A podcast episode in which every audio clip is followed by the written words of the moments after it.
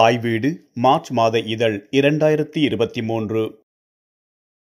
மௌனத்துக்கு கீழே பல குமுறல்கள். மலைகளை பேசவிடுங்கள் நூல். எழுத்துருவாக்கம் நெல்லை ஜெயசிங். குரல் வடிவம் கு. பிரபு.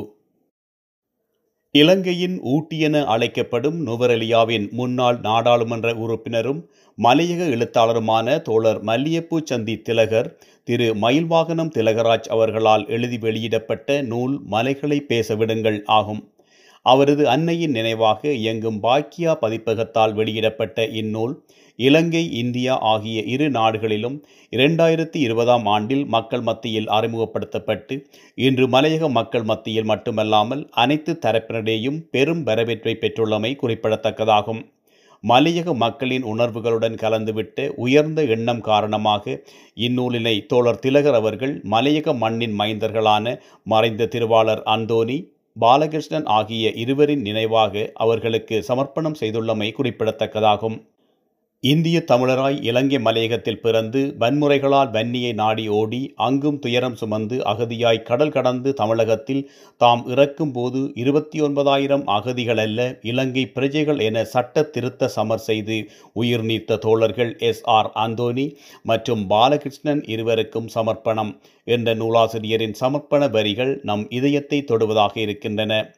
அவர்களின் போராட்ட வரலாறு அந்தோணி அகதியல்ல பிரஜை, நாட்டுரிமை போராட்டத்தில் வெற்றி பெற்ற மலையகம் ஆகிய தலைப்புகளில் நூலில் விவரமாக எடுத்துரைக்கப்பட்டுள்ளது. உலக அரங்கில் இலங்கை மலைநாட்டிலே மலையக மக்கள் என்ற ஒரு தேசிய இனம் 200 வருடங்களாக வாழ்ந்து வருகின்ற நிலை பெரிய அளவில் பேசப்படாத இன்றைய காலகட்டத்தில் இலங்கையின் உயர் பீடபூமியான பீதுருதாலகால மலையின் அடிவாரத்தில் மடகொம்பரை என்னும் தேயிலை தோட்டத்திலே பிறந்து போராளியாக வெளிப்பட்ட திலகராஜ் என்பவரால் அம்மக்களின் உணர்வையும் எண்ணங்களையும் இணைத்து எழுதப்பட்ட இந்நூல் இன்றைய காலகட்டத்தில் சிறந்ததொரு மலையக வரலாற்று பதிவாக குறிப்பிடப்படுகின்றது. 107 பக்கங்களை கொண்ட இந்நூல் 15 அத்தியாயங்களை உள்ளடக்கியதாக அமைந்துள்ளது. இலகுவான தமிழ் உரைநடையில் நூலாசிரியர் இதனை எழுதியுள்ளமையால் அனைவரும் வாசித்து சுலபமாக புரிந்து கொள்ளக்கூடியதாகவும் இருக்கின்றது. 200 வருடங்களுக்கு முன் இந்தியாவில் இருந்து மலையக பெருந்தோட்ட செய்கைக்காக இலங்கை சென்றவர்கள் இன்று இந்திய வம்சாவளி என அழைப்பது காலத்திற்கொவ்வாதது என்ற உணர்வுடன் மலையக தேசிய இனமாக தம்மை அடையாளப்படுத்திக் கொள்ள முனைப்பு காட்டும் இன்றைய நாளில் மலைகளை பேசவிடுங்கள் என்னும் இந்நூல் மிகவும் முக்கியம் பெறுகின்றது. உழைப்பை வழங்கியவர்களின் வாழ்க்கை தலைமுறை தலைமுறையாக அந்நியப்படுத்தப்பட்டு வந்துள்ளதை உற்று நோக்கிய நூலாசிரியர் தன் குமுறர்களை மலைகளின் நடுவே நின்று வெவ்வேறு வடிவங்களில் கொட்டியுள்ளார். முன்னுரையில் பிரபல எழுத்தாளரும் முன்னாள் யாழ் பல்கலைக்கழக பொருளியல் விரிவுரையாளரும் தற்போது லண்டனில் வசிப்பவருமான திரு மு. நித்தியானந்தன் அவர்கள் குறிப்பிடப்பட்டதைப் போன்று மலைகளின் மௌனத்துக்கு கீழே பல குமுறல்கள் புதைந்து கிடப்பதை கூர்மையான சொல்லாடல் மூலம் நூலாசிரியர் வெளிக்கொணர்ந்துள்ளார் எனலாம். அதாவது விண்ணை தொடும் அந்த மலைகளுக்கு நூலாசிரியர் உயிர் கொடுத்திருக்கின்றார் என்பதாகும். தமது சுயநிர்ணய உரிமைக்காக போராடிய வடக்கு கிழக்கு தமிழர்கள் குடியுரிமையும் இருப்பிட உரிமையும் தொழில் மற்றும் ஊதிய உரிமையும் இல்லாது இருந்த தமது சொந்தங்களின் மலையகம் நிலைமையை புரிய தவறியமை ஒரு பெரும் அவலம் என இந்நூலுக்கான வாழ்த்துறையில் அரங்கம் பத்திரிகை ஆசிரியர் திரு சீவகன் பூவாளரிடம் குறிப்பிட்டுள்ளமை வடக்கு கிழக்கு மக்கள் மலையக மக்களை புரிய முற்படாதவர்களாக இருக்கின்றார்கள் என்பதை காட்டுகின்றது எனலாம். இதேபோன்று ஞாயிறு தினக்குரல் ஆசிரியர் பாரதி ராஜநாயகம் மலைகளை பேசவிடுங்கள் நூலை பற்றிய விமர்சிக்கும் போது இந்நூல் சமகால அரசியல் சமூக விடயங்களை கூறுவதால் எதிர்கால ஆய்வுகளுக்கு உதவக்கூடியதாக இருக்குமென்றார். மலைகளின் நடுவே சலசலத்தோடும் தண்ணீரை அள்ளி பருகி தேயிலை செடிகளுக்கிடையே ஓடியாடி விளையாடி லயன் வீடுகளில் வாழும் பெருந்தோட்ட மக்களின் வாழ்வியலை, அவர்களின் உணர்வுகளை உடனிருந்து கண்டும் கேட்டும் அறிந்த நூலாசிரியர் தோழர் திலகர் மலையக அரசியல் மட்டுமல்லாமல் தேசிய அரசியலையும் உலக அரசியலையும் ஆழ்ந்து அறிந்தவர் என்ற வகையிலே 200 வருட மலையக மக்களின் வருகையை, அவர்கள் எதிர்நோக்கும் பிரச்சினைகளை, அதனுள்ளே ஒளிந்து கிடக்கும் அரசியல் என அனைத்தையும் இச்சிறு நூலிலே சிறப்பாக எடுத்துரைத்துள்ளதை காணலாம். இந்தியாவிலிருந்து மலையகம் வந்தவர்கள் ஏன் வந்தார்கள், எப்படி வந்தார்கள், எதிர்நோக்கிய சவால்கள் என பலவற்றை நூலாசிரியர் இந்நூலில் விவரித்துள்ளார். இன்றைய மலையக தமிழர்கள் இந்தியாவிலிருந்து இலங்கை நோக்கி செல்ல இரண்டு வகை காரணங்கள் இருந்தன என்பதை நூலாசிரியர் மிகச் சுலபமாக புரிந்து கொள்ளும் வகையிலே பின்வருமாறு குறிப்பிடுகின்றார். தள்ளும் காரணிகள், இழுக்கும் காரணிகள். மலையக தமிழர்கள் என்போர் யார் என்பதை விவரிக்கும் போது தோழர் திலகர் இலங்கையில் பிரபல எழுத்தாளரும் சட்டத்தரணியும் மொழிபெயர்ப்பாளரும் சாகித்ய பரிசு பெற்றவருமான திரு ரா சடகோபன் அவர்களின் கசந்த கோபி, கண்டி சீமையிலே ஆகிய இரண்டு நூல்களை மேற்கோள் காட்டி குறிப்பிட்டுள்ளமை குறிப்பிடத்தக்கதாகும். இலங்கை மலையக மக்களுக்கு இழைக்கப்பட்ட பெரும் அநீதிகளென இரண்டை நூலாசிரியர் மிகுந்த கவலையுடன் குறிப்பிடுகின்றார். இலங்கையின் அனைத்து துறைகளும் வளம் பெற அடித்தளமிட்ட லட்சக்கணக்கான மலையக மக்களின் குடியுரிமை 1948 ஆண்டு இலங்கை ஆட்சியாளர்களால் பறிக்கப்பட்டமை, நாடற்றவர் ஆன கதை, ஸ்ரீமா சொல்லும் விளக்கம் என்ற தலைப்பினூடாக பிரஜா உரிமை பறிப்பின் பின்னணி கூறப்பட்டுள்ளது. 1964 ஆண்டு ஸ்ரீமா சாஸ்திரி உடன்படிக்கையால் பண்டங்களைப் போன்று சில லட்சம் மலையக மக்கள் மீண்டும் இந்தியாவிற்கு நாடு கடத்தப்பட்டமை, அத்தியாயம் 12 மனித பண்டங்களாக மலையக தமிழர்கள் என்ற தலைப்பினூடாக உடன்படிக்கையின் உள்ளடக்கத்தையும் நூலாசிரியர் தெளிவுபடுத்தியிருக்கின்றார். மலைகளின் மௌனத்துக்கு கீழே பல குமுறல்கள் புதைந்து கிடப்பதால் மலையக மக்களில் பேசப்படாத பிரச்சனைகள் மக்கள் பேச வேண்டும் என கோரும் நூலாசிரியர் மலையக மக்களின் பிரச்சனைகளை பதிவு செய்ய தனியான ஜனாதிபதி ஆணைக்குழு ஒன்று அமைக்கப்பட வேண்டும் எனவும் வலியுறுத்துவதை காணலாம். இரண்டு விதமான தமிழ் தேசிய இனங்கள். இலங்கையில் தமிழர் என்போர் யார் என்ற கேள்வி எழும்போதெல்லாம் வடக்கு கிழக்கு பகுதிகளில் வாழ்ந்து வரும் தமிழர்கள் மட்டுமே உலக அரங்கிலும் குறிப்பாக தமிழ்நாட்டிலும் கடந்த காலங்களில் அறியப்பட்டவர்களாக இருந்து வருவதை அறியலாம். 200 வருட காலமாக 1950களில் இலங்கையில் இரண்டாவது பெரிய தேசிய இனமாக, இன்று 4வது தமிழ் பேசுபவர்களாக மலையகத்திலே வாழ்ந்து வருவதை உலக நாடுகள் அறியாத நிலை காணப்படுகின்றது. இந்நிலையில் இரண்டு தமிழினம் இலங்கையில் இருப்பதையும் அவர்களுக்கு இடையிலான ஒற்றுமை வேற்றுமைகள், சிநேக முரண்பாடுகள் என்பன நூலில் மிக தெளிவாக இடம்பெற்றுள்ளன. வேறு விதமாக கூறுவதாயின் இரு பகுதியினரும் பிரச்சனைகளின் வடிவங்கள் வேறுபட்டன என கூறலாம். ஒரு தரப்பு இலங்கையில் தம்மை நிலைப்படுத்தி கொள்ள முயல மறுதரப்பு இலங்கையிலிருந்து பிரிந்து போகும் மனநிலையில் இருப்பதாகவும் நூலாசிரியர் அறிந்து அந்நூலிலே குறிப்பிட்டுள்ளார். பூர்வீக தமிழர்களை மட்டும் அறிந்து வைத்துள்ள தமிழகம் தமது உண்மையான தொப்புள்கொடி உறவுகளான மலையக தமிழர்கள் பற்றி பூரணமாக அறிந்திராத நிலைமை காணப்படும் இன்றைய காலகட்டத்தில் இந்நூலில் உள்ள கட்டுரைகள் மிகவும் பயனுள்ளதாகும். இலங்கை தமிழர்கள் மலையக தமிழர்கள் இடையிலான அடிப்படை வேறுபாட்டை மிக துல்லியமாக எளிய நடையிலே விளக்கியுள்ளார். அதாவது மலையக தமிழ் மக்களும் இலங்கையில் வாழும் தமிழ் மக்கள்தான் என்பது ஒவ்வொரு சொல்லிலும் வலியுறுத்தப்பட்டுள்ளது.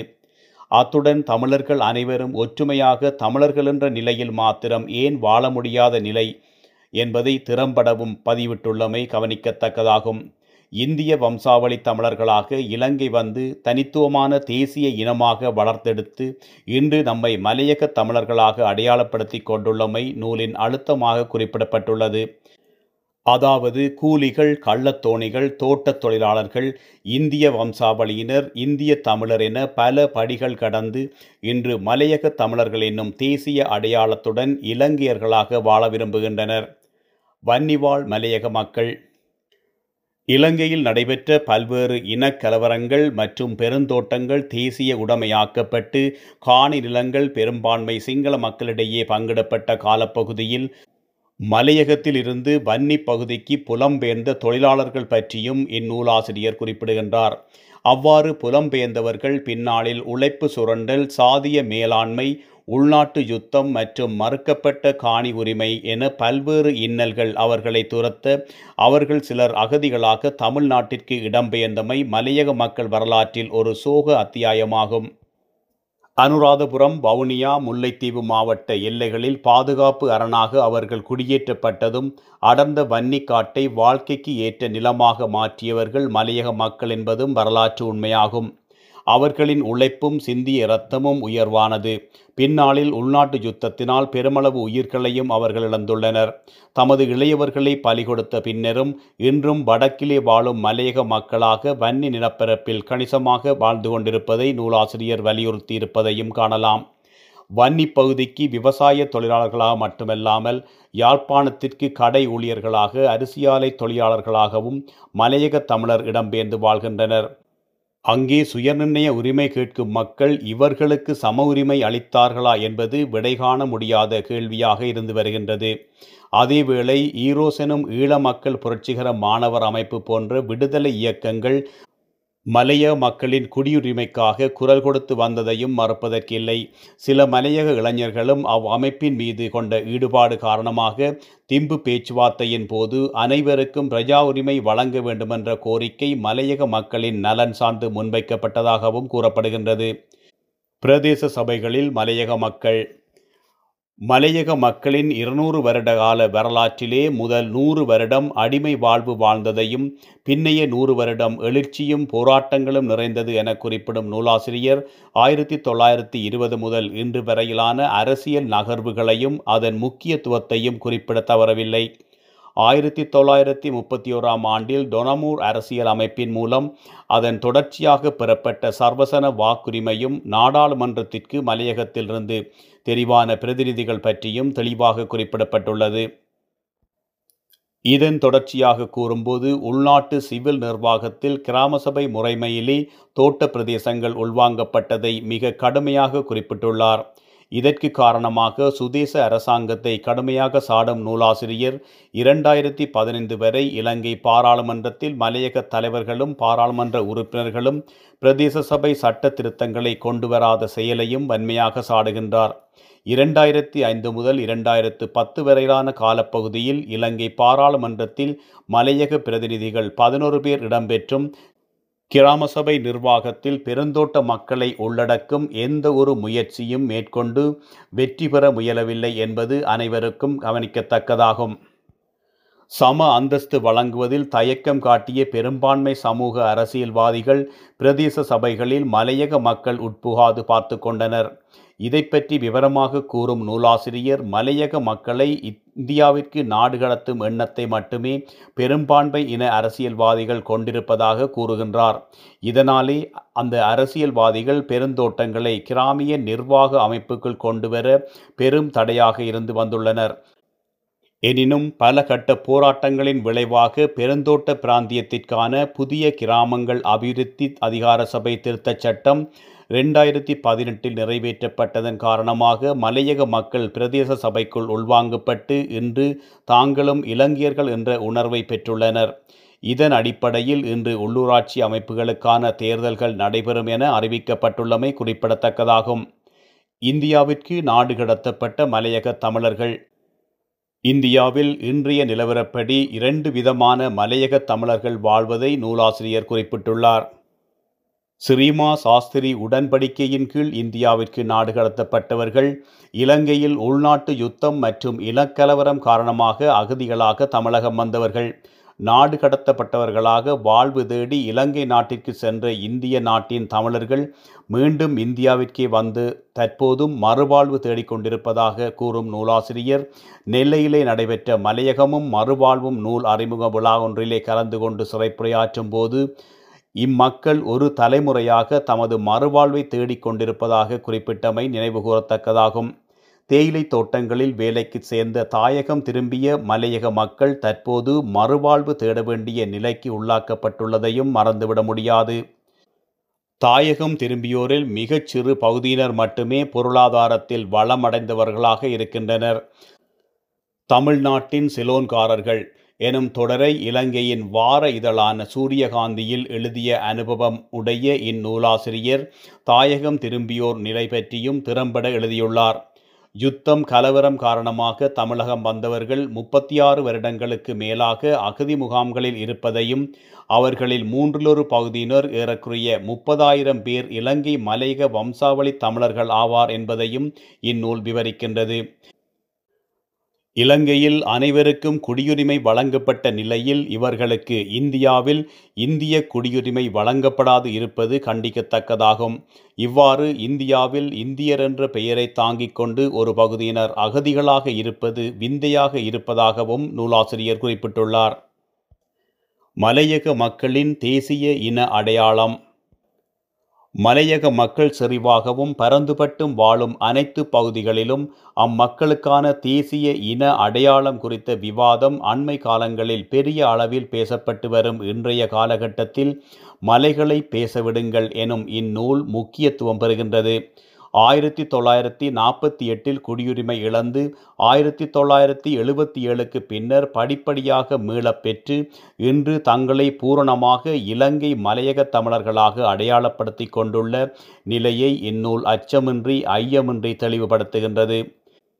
இலங்கை தமிழர்களில் இருந்து வேறுபடும் இவர்கள் தம்மை மலையகத்தின் புதல்வர்களாகவே கருதுகின்றனர். இலங்கையே தமது தேசமென்றும் மலையகமே தேசியம் என்றும் தீர்மானித்த சமூகம் இன்று இலங்கையில் தேசிய இனங்களில் ஒன்றாக 4வது இடத்தில் தனித்துவமான சமூக, கலை, கலாச்சார, பண்பாட்டு அம்சங்களோடு வாழ்ந்து கொண்டிருப்பதாக இந்நூல் வலியுறுத்துகின்றது. இன்று பல்வேறு காரணங்களுக்காக மலையகத்துக்கு வெளியே வாழும் இந்திய வம்சாவளி தமிழர்களும் தம்மை மலையக தமிழர்கள் என்றே கூறி வருகின்றனர். புலம்பெயர்ந்து வாழும் மலையக தமிழர்களும் தம்மை இலங்கை தமிழர் என்றில்லாமல் மலையக தமிழர் என்றே அடையாளப்படுத்தி வருகின்றனர். பெரும்பான்மை சிங்கள மக்களும் இவர்களை ஹில் ஹண்ட்ரி தமிழ் என்றே அழைக்கின்றனர். எனவே இலங்கையில் இந்திய தமிழர் என்ற சொற்பிரயோகம் காலாவதியான ஒன்றாகும்.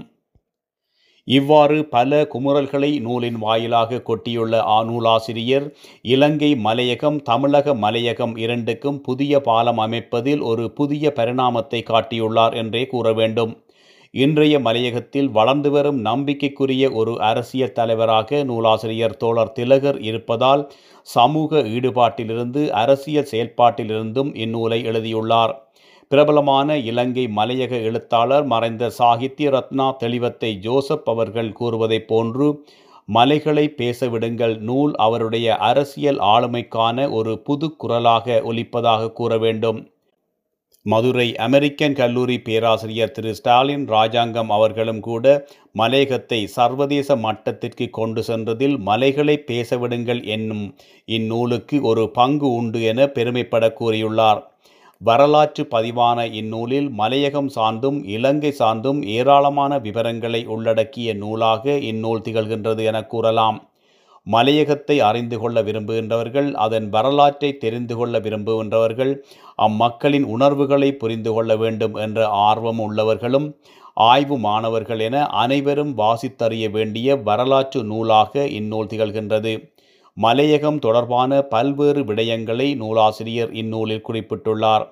இலங்கை இந்திய வரலாறு, மலையக தொழிற்சங்க வரலாறு, பலதரப்பட்ட ஆளுமைகள், அரசியல் திருப்பங்கள் என பல பயனுள்ள ஏராளமான விவரங்களை உள்ளடக்கிய இந்நூலை அனைவரும் வாசிக்க வேண்டியது மிகவும் அவசியமாகும்.